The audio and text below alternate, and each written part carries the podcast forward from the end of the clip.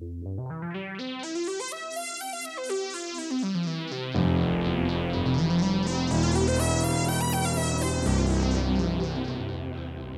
and welcome. You are listening to an informed take on current events brought to you by law students and staff of Queen's University Belfast.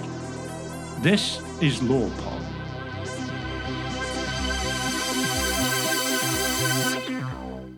Hello, I'm Dr. Peter Doran. Welcome to LawPod. In this episode, I'll be talking to Ailsa Cook, an expert in outcomes based approaches to policy delivery.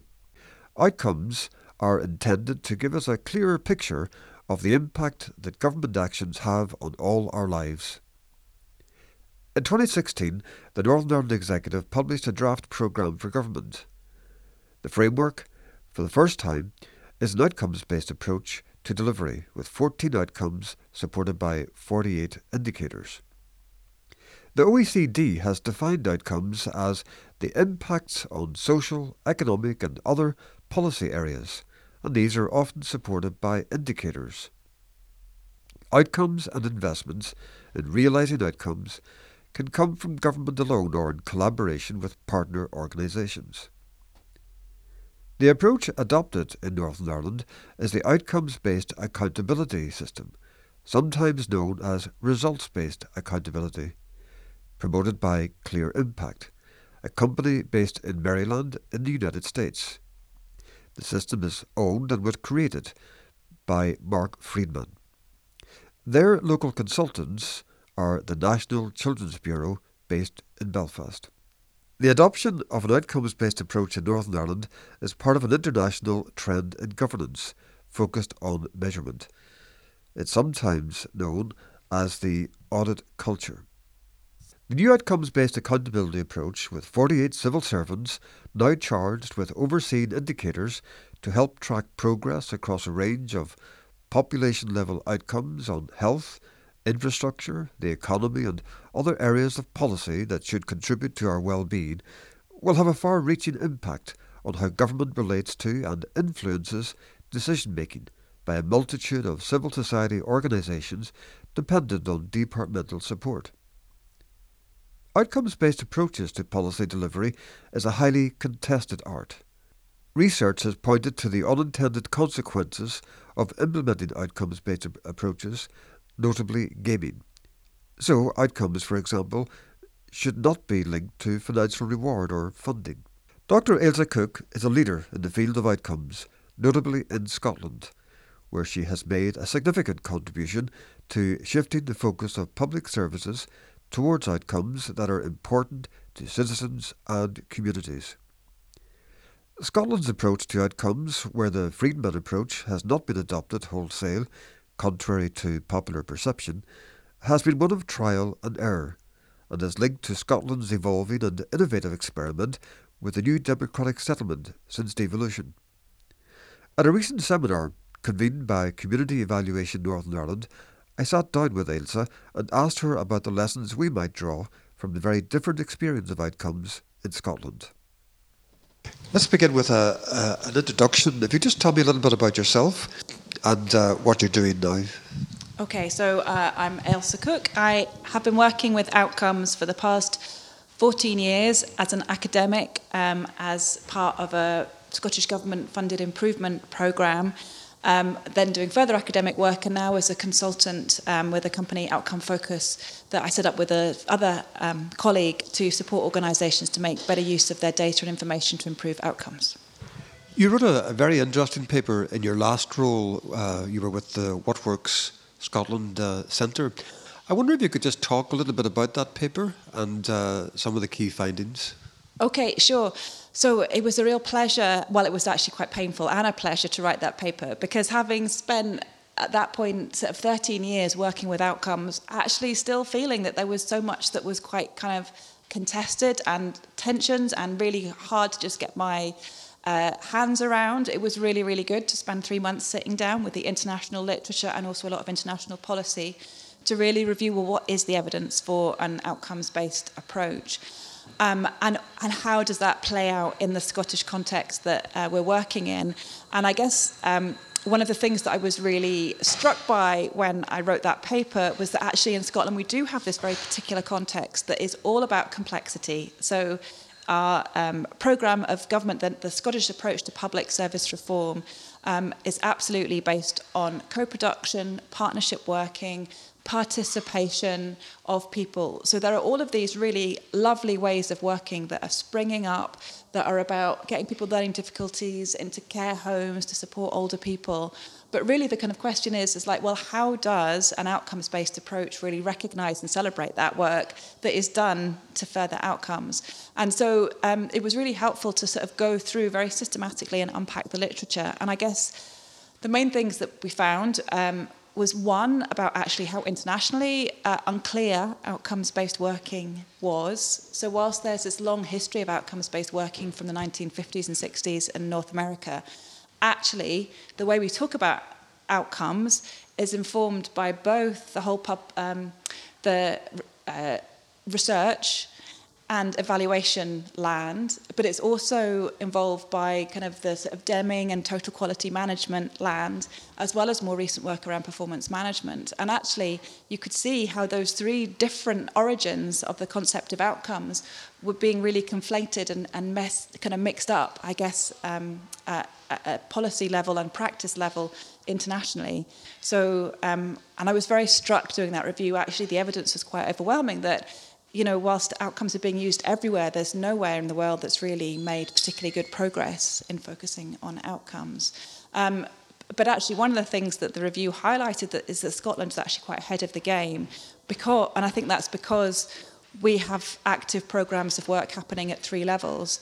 So there's been um, a, a very profound focus on personal outcomes and how you can orientate services to improve outcomes for people um, as well as thinking about how we might better evaluate programs of work as to what the difference they make to outcomes, as well as taking a population level approach to articulating what the outcomes are that are important to the population and how programs of work might contribute to that.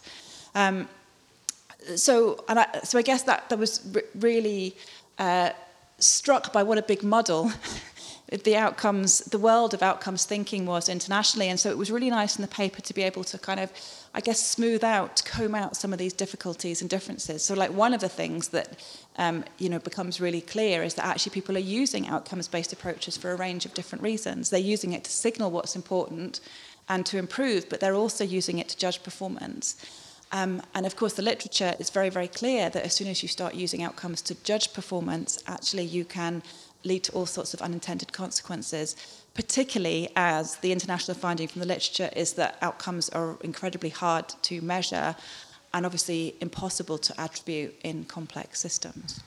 I think we should right away make a, a distinction possibly between the Scottish approach, which is a, an outcomes based approach, it's a generic approach which has evolved as part of the uh, the mature the maturation of the policy system and the relationship between governance, uh, government and the uh, the delivery agents, and the outcomes-based accountability approach which has been adopted uh, in Northern Ireland.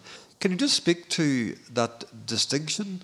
Um, not to dismiss one or the other, but just to uh, draw the distinction and to underline uh, the fact that I suppose Scotland has chosen to take a more generic approach and to avoid potentially some of the pitfalls around the accountability element of the OBA approach, which has been adopted in, in Northern Ireland. Yeah.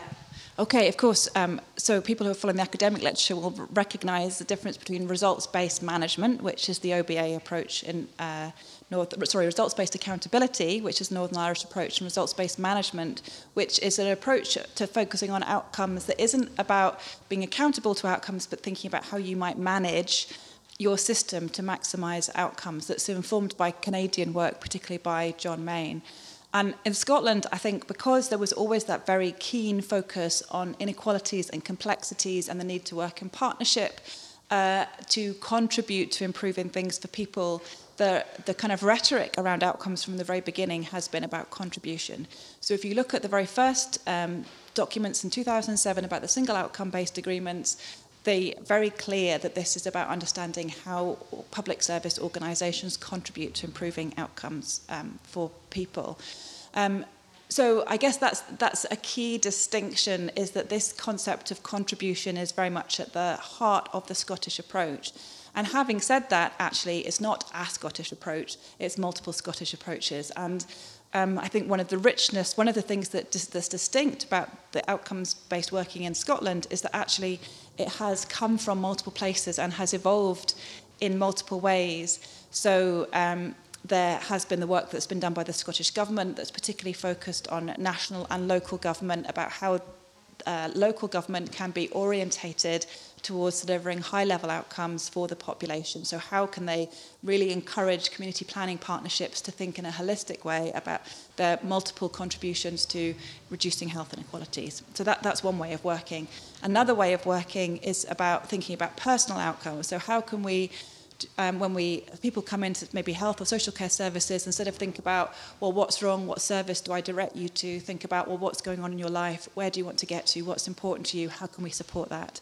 So that focus on personal outcomes has been really important in driving a kind of wider thinking about how we might draw on supports that aren't all services and uh, maximize people's ability to work themselves to improve their lives.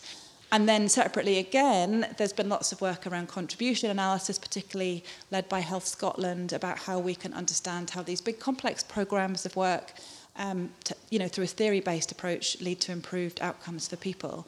And I think what you've got at the moment is that the findings are from all of those programs that this work is really tough. It's not easy. You can't just say, oh, we're going to do contribution analysis, we're going to do personal outcomes you know, it doesn't work that way. It's a long and hard journey that raises as many questions as it answers. And so I think we're at a point where increasingly these three areas of work are all informing each other more and more to, as you say, to produce a more generic outcomes approach.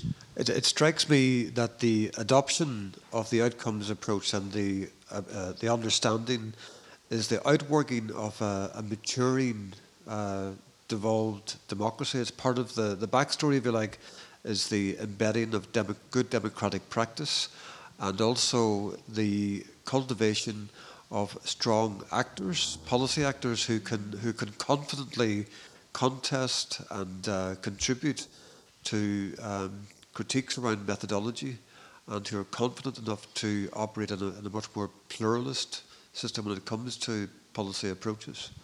Absolutely, absolutely. And I guess uh, that's something that you don't really realise how much we've got it until you go elsewhere. And actually, something that happens quite often is when people come from other places to support or get involved in work in Scotland, people often comment on the level and sophistication of the dialogue. Uh, you know, you might be in a room like just like, like the one we were in earlier, and generally the standard of thinking is very high in terms of people being very aware about complexity, very aware of the different trade-offs that are happening. Um, and I guess uh, we're very fortunate that we've had um, kind of strong improvement agencies and there's been a very strong history of networks and networking in Scotland and so I think it's definitely a context where um, all sorts of actors within public and third sectors and, and citizens as well have quite a lot of space to get involved in, in policy debates and um, there's lots of really good examples of actually policymakers. You know, I think the First Minister, actually, this is one of the things that everyone says about her is that she really does listen to people, she engages with people, and I think that sets a tone to the way that we talk about policy in Scotland, a- alongside having kind of really helpful institutions like What Works Scotland and Audit Scotland, and the scrutiny bodies are all involved in improvement work. Uh, the improvement service. So we've got a whole raft of bodies whose job it is to facilitate discussion and interrogation of the work that we're doing. So I have to ask you, in terms of your familiarity now with the international literature, um, what are the, the pitfalls? What would you be looking out for um, if you were briefing, say, civil servants or community involved sector actors? What would you be looking out for in terms of the uh, implementation of this very specific approach, the outcomes based uh, accountability approach? Okay, well, so obviously, as people involved in this will probably know, the literature about outcomes-based accountability is very mixed and contested, and that uh, there are definitely there is some um, uh, there's evidence that actually it can go quite badly wrong in terms of not driving an improvement in outcomes, but actually in people working to the measures. And I suppose that builds on a long-standing finding in the performance management literature.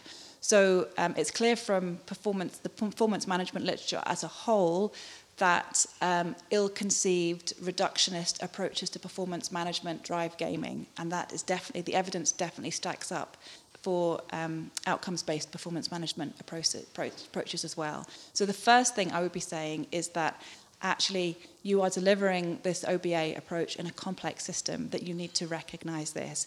So you cannot hold individual programs accountable for outcomes.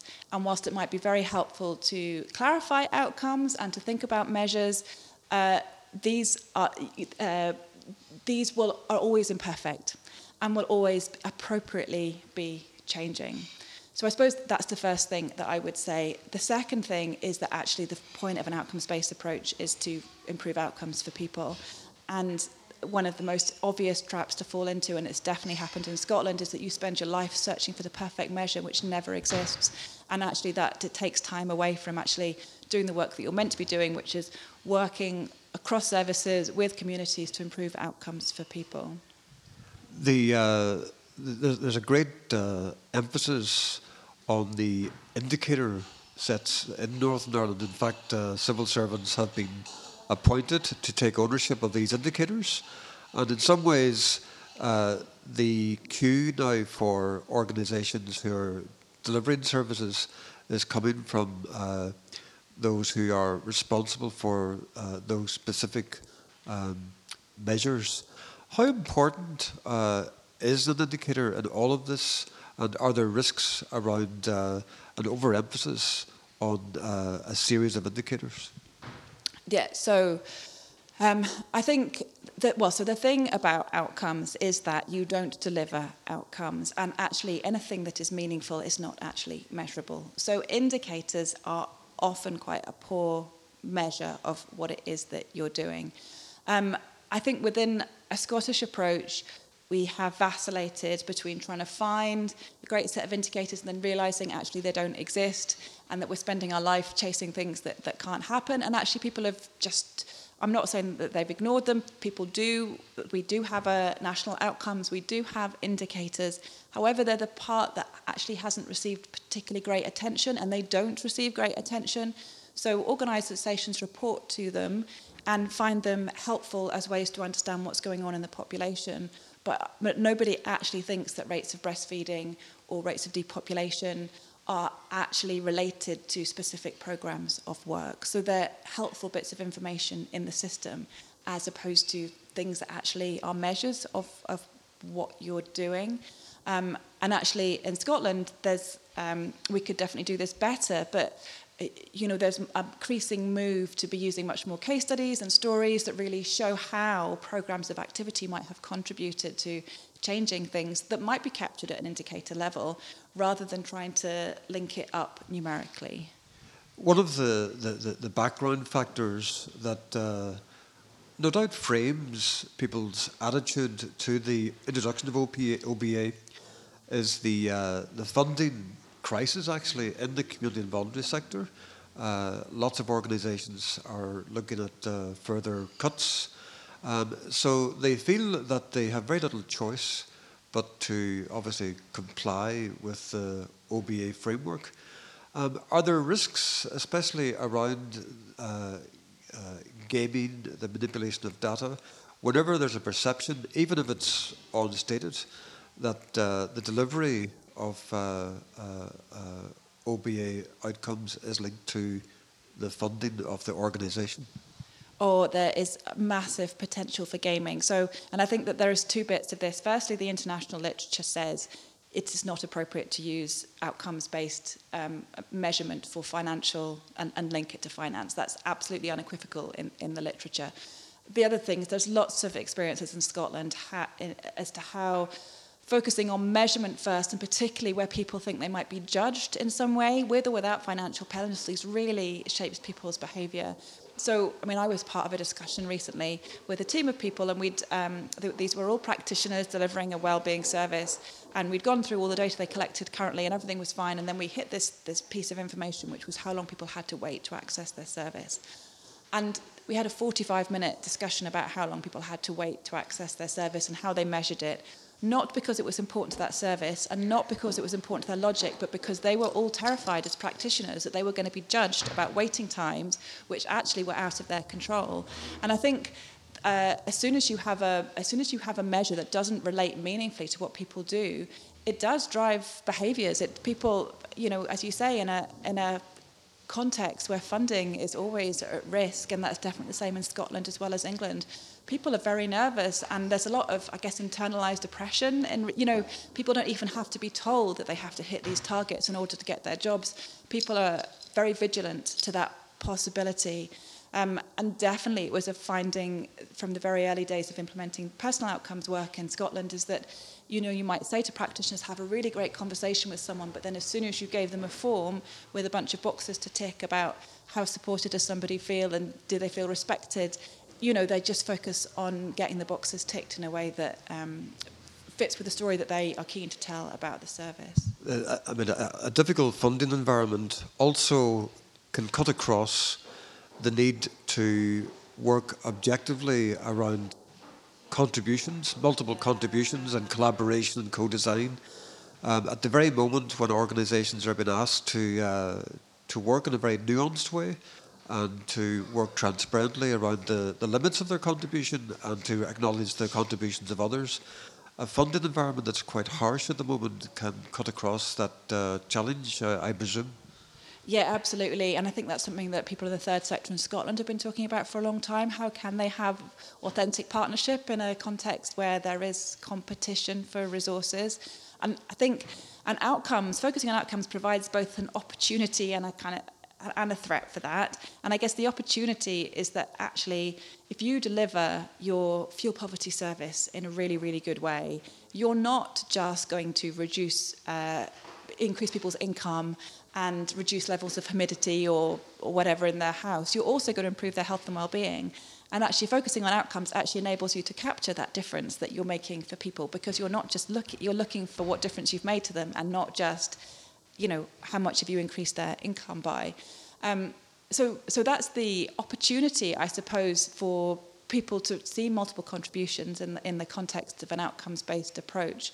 But uh, yeah, absolutely. I agree that if you don't set that up rightly, if you don't set that up recognizing that we can only contribute to these things and as an organization or a service you can do the best job possible and still not get the results, then you're absolutely right. I think it could, um, yeah, drive gaming and also lead to people being very entrenched in what they do. It's interesting. You, you, have mentioned uh, well-being, which was the departure point for the conversation that led to the adoption of uh, OBA and uh, some reforms within the system.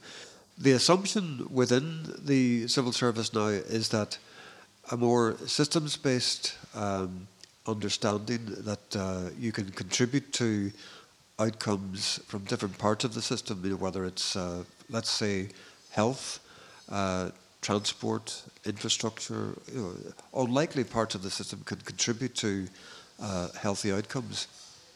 But there's a, an expectation that OBA itself, that the adoption of the methodology will prompt that kind of uh, shift in the way in which we understand policy, the shift to a systems based, more complex uh, appreciation of the relationship between uh, interventions and outcomes. Would you be confident that OBA in itself can prompt that kind of learning within the system, whether it's in the public sector or among the, the service delivery agents within the community involvement sector? I have to say the kind of key thing about any public service initiative, it's not what you do, it's the way that you do it that's important. So the evidence about outcomes-based approaches internationally is it's not the measurement that, that doesn't. There is no evidence that measuring outcomes makes any difference at all. There is evidence that talking and thinking and planning for outcomes makes a difference. So no, I wouldn't suspect that any kind of outcomes-based approach, if it is primarily focused on measurement, will make a difference. Our experience in Scotland is that actually there has there has been a very lasting outcomes approach, and that is because the rhetoric of outcomes gives people permission to think differently and to act differently and to create partnerships. and to, I suppose, just recognize that concepts like children feeling nurtured is the right thing to do, which then drives good practice. There is nothing about measurement that helps that. So I think if you've got a well matured system where you really are working towards outcomes, then it can be very helpful to start capturing multiple forms of data and evidence to understand well, how well are you doing that? How is that going? How can we do it better? But the kind of mantra that we have in our work is that you have to improve before you can prove, and it, you you can't. You, so measuring outcomes will not do anything by itself. You it has to, and it can be harmful in terms of the gaming. It's all about focusing on outcomes, thinking about how you need to reorientate your systems and process to improve outcomes for people. You know, to listen, to learn, and respond, and then you can think about measurement. Can I just finish? Uh, you have a particular interest in inequalities, uh, measuring and addressing inequalities. Um, I think it was, it Harry Burns, one of the advisors to uh, uh, the First Minister, talks about the, the very significant contribution that addressing inequalities makes to societal well being. Mm-hmm. I think that's something that's close to your own heart in terms of uh, addressing uh, a fundamental deficit, you know, the question around distribution and how that really largely determines uh, people, the lives uh, and their outcomes, personal outcomes. Yeah, absolutely. And I suppose what, um, the work that Outcome Focus has come to do, so we have a kind of slightly more sophisticated approach of understanding outcomes that's really well uh, tailored towards those services, providers, organizations that are doing the most complex and nuanced work with people who are experiencing the most difficulties, who have to, who can't expect just to get a, a difference there and then because actually there are so many layers of things going on in people's lives. So, uh, yeah, I do feel very passionately about addressing health inequalities, and I feel very fortunate to work with lots of really brilliant organisations who are doing a fabulous job about that. And, and it is very heartening to see how, particularly a focus on personal outcomes, what's important to people, can really help people move on um, in difficult circumstances and uh, I suppose think creatively and flexibly about how to move forward when, when, when they're in a difficult situation. Ailsa, thank you very much indeed. You have been listening to LawPod, an informed take on current events brought to you by the law students and staff at Queen's University Belfast. This episode was produced by Peter Doran and Richard Somerville. Our theme music is by Colonel Chocolate and the Justice Triangle. LawPod is funded by Queen's Law School and the Queen's Annual Fund. You can follow us on social media. We are on Facebook and Twitter at QUB LawPod. For more information, you can also visit the website lawpod.org. And please have a look in the show notes for more information about the topics covered today. You can find us on iTunes and anywhere else you get your podcasts. Thank you for listening. This was LawPod.